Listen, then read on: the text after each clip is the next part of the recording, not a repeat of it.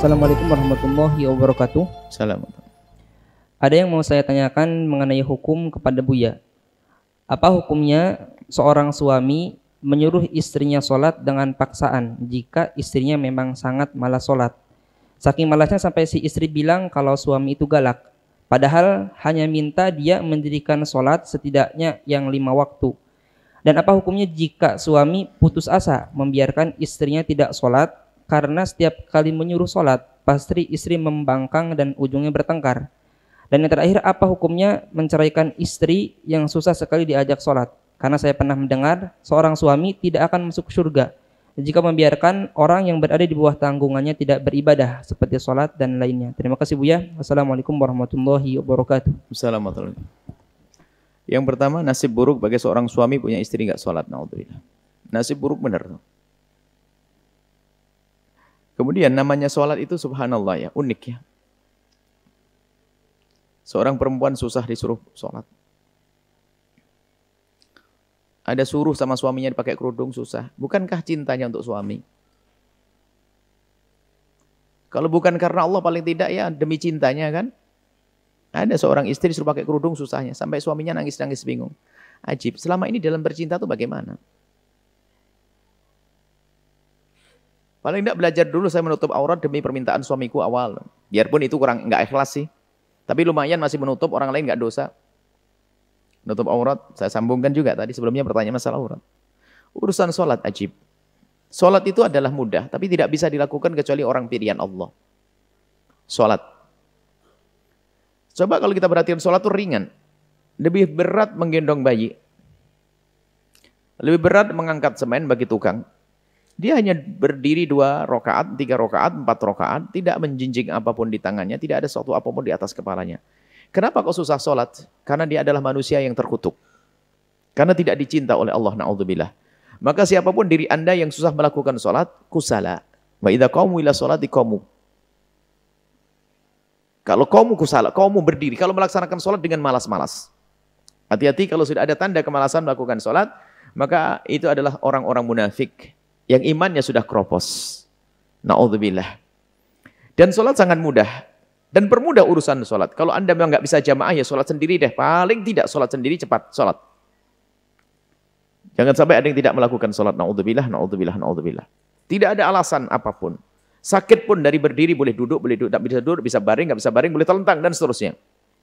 Kemudian Menyuruh suami istri tentunya pertama dengan kelembutan-kelembutan karena dia adalah di bawah naungannya, tentu setelah itu dengan ketegasan. Sudah begitu istrinya marah-marah subhanallah. Lalu bagaimana? Apakah boleh dicerai seorang istri yang tidak melakukan sholat? Atau bolehkah seorang istri minta cerai karena suaminya tidak melakukan sholat? Maka sesungguhnya di dalam masalah sholat ini, jumhur ulama, jumhur ulama mengatakan bahwa Orang yang meninggalkan sholat, kalau dia masih mengatakan sholat wajib, orang yang meninggalkan sholat, kalau ditanya, misalnya ada seorang istri tidak sholat, dia malas. Kalau ditanya apakah sholat wajib? Wajib bang. Wajib bang, cuman saya malas. Maka dia masih beriman, dia dianggap sebagai seorang muslim. Tapi kalau ada orang istri ditanya, kenapa kamu sholat? Enggak wajib, murtad dia. Lah kalau di saat dia mengingkari kewajiban sholat, murtad tercerai langsung, enggak ada tidak tercerai langsung. Kalau dia mengatakan sholat tidak wajib. Nggak ada khilaf dalam hal ini. Kalau seorang istri mengatakan sholat tidak wajib, atau suami mengatakan sholat tidak wajib, murtad. Kalau dia murtad tercerai. Tapi kalau istrinya tadi masih melakukan sholat, eh, apa masih meyakini sholat wajib, tapi dia tidak mau melakukan sholat karena malas. Bolehkah saat seperti itu seorang istri dicerai? Boleh asalkan dia sudah cukup di dalam memberikan pesan dan nasihat. Pesan baik, pesan lembut dan seterusnya. Setelah itu boleh dia mencerai. Bahkan bisa saja menjadi wajib karena apa? Takut nanti diturun oleh anak-anaknya, diturun oleh keluarganya, akan membahayakan di akhiratnya nanti. Dan orang yang tidak sholat di dalam sebuah rumah akan menjadikan keberkahan rumah dicabut oleh Allah. Begitu sebaliknya seorang istri, awas hati-hati, jangan minta cerai kepada suami. Kecuali suaminya tidak benar, suaminya zalim, Suaminya tidak sholat, mabuk. Ada suatu ketika, suami sholat, enggak. Mabuk, iya. Akhirnya sang istri ini kan enggak kuat dengan orang yang berdosa terus semacam ini.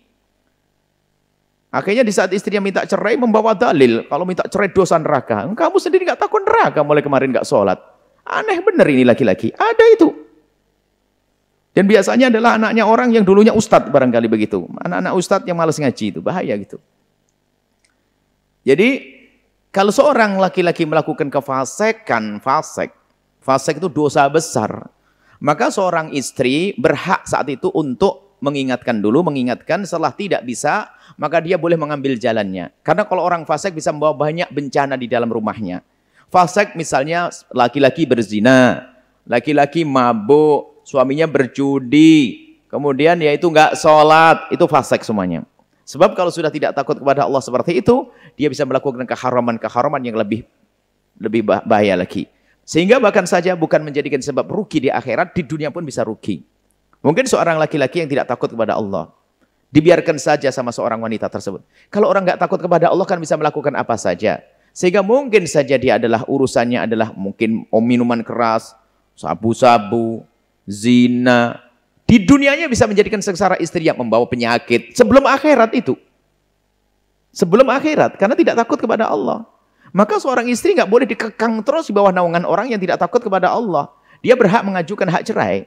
Karena takut terbawa urusan akhiratnya nanti. Adapun urusan dunia, urusan dunia kalau orang sakit di dunia kan pahala di akhirat. Tapi kan juga nggak enak.